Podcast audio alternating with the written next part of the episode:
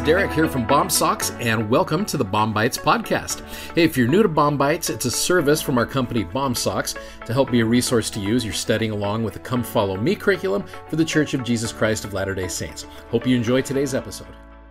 So, this last week, as we focused so much on titles of Jesus Christ, which I absolutely love studying about that, wonderful way to find Jesus in the book of Hebrews is to look for his many titles. As I was going through this with my seminary classes, one of my students wisely pointed out, they said, Why is Jesus Christ referred to as a high priest so often? And really is, if you're going through the book of Hebrews, you will find it in almost every single chapter. In fact, you go over to chapter 2, it refers to him as a merciful and faithful high priest. You go over to chapter 3, verse number 1, he is known we talked about this last week, the high priest of our profession. He is listed all through in chapter 5 as high priest. You go to chapter 6, verse 20, which we also talked about. He was made an high priest forever after the order of Melchizedek. So Jesus Christ is referred to as the high priest. Now, one of the things to remember about this is Hebrews is to the New Testament as Leviticus is to the Old Testament. We talked about that earlier in the week, how it's a fulfillment. You got all of the Jewish Christians who are still trying to hang on to the law of Moses, which Paul worked through so much through all of his writings, trying to help them understand look, Jesus is greater than all of these other sacrifices and things. And so this is why Jesus is referred to as the great high priest. In fact, you go into the Come Follow Me, it really does refer to this as the Melchizedek priesthood points me to Jesus Christ. So it refers to him as that high priest. For centuries, the Jews had exercised the Levitical priesthood, also known as the Aaronic priesthood. So you had all these Aaronic priesthood holders who were offering the sacrifices, and then you had a high priest who went into the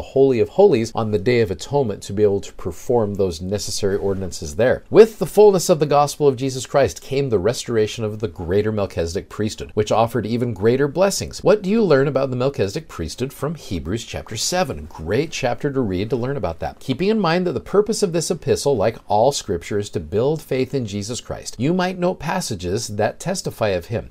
Here are some examples of other truths you might find. It gives you the Joseph Smith translation here where it says, Those who are ordained to the Melchizedek priesthood are made like unto the Son of God and are priests forever. Hebrews 7:11 The Levitical priesthood does not offer perfection and was therefore superseded by the Melchizedek priesthood. Then Hebrews 7:20 to 21 the Melchizedek priesthood is received through an oath and covenant. I have a son right now getting ready to receive the Melchizedek priesthood and he just got through reading section 84 of the Doctrine and Covenants and we had a nice little discussion about how this oath and covenant of the Melchizedek priesthood is a great preparation for those who are about to receive that priesthood. What blessings have you received from the Melchizedek priesthood and the ordinances thereof? How has the Melchizedek priesthood helped you come unto Christ? Now, with that in mind, I want to take you to kind of a different approach to this. Go over to chapter 9 of Hebrews. It may be my very favorite title of Jesus Christ through all of the book of Hebrews. It is chapter 9, verse number 11 Christ being come and high priest of good things to come by a greater and more perfect tabernacle, not made with hands, that is to say, not of this building. So he's that high priest of good things to come. Many of you remember Elder Jeffrey R. Holland gave a wonderful talk about that in October of 1999. It was called An High Priest of Good Things to Come. One of the best talks Elder Holland has ever given. There's a cool little, formerly known as Mormon message that you could watch about him, how he gives a personal example of himself, and how that title has come to mean something good for him. I referred to you last week in the October 2022 General Conference from Elder Jonathan Schmitt, a talk called That They Might Know Thee. He refers to this high priest of good things to come as one of his favorite titles. So go ahead and watch this.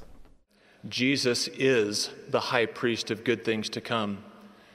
Knowing that his crucifixion was just hours away, Jesus said, These things I have spoken unto you, that in me ye might have peace. In the world ye shall have tribulation, but be of good cheer. I have overcome the world. Today, as our world is frequently polarized and divided, there is a great need for us to preach and practice positivity, optimism, and hope. Despite any challenges in our past, faith always points toward the future, filled with hope, allowing us to fulfill Jesus' invitation to be of good cheer. Joyfully living the gospel helps us to become disciples of good things to come.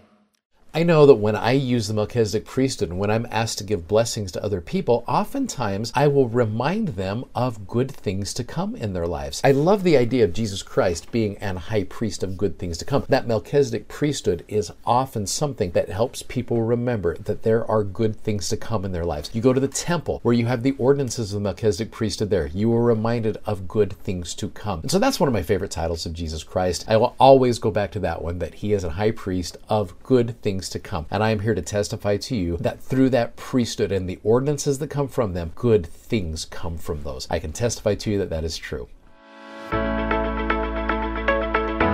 If you'd like to check out our video that goes with today's podcast, you can find us on YouTube, Instagram, and Facebook by simply searching BOMSOCKS. That's B O M S O C K S. And be sure to check out our amazingly comfortable gospel themed socks at bomsocks.com. Thanks for listening and hope you'll join us again for more episodes of BOM-BITES. Godspeed and have a great day.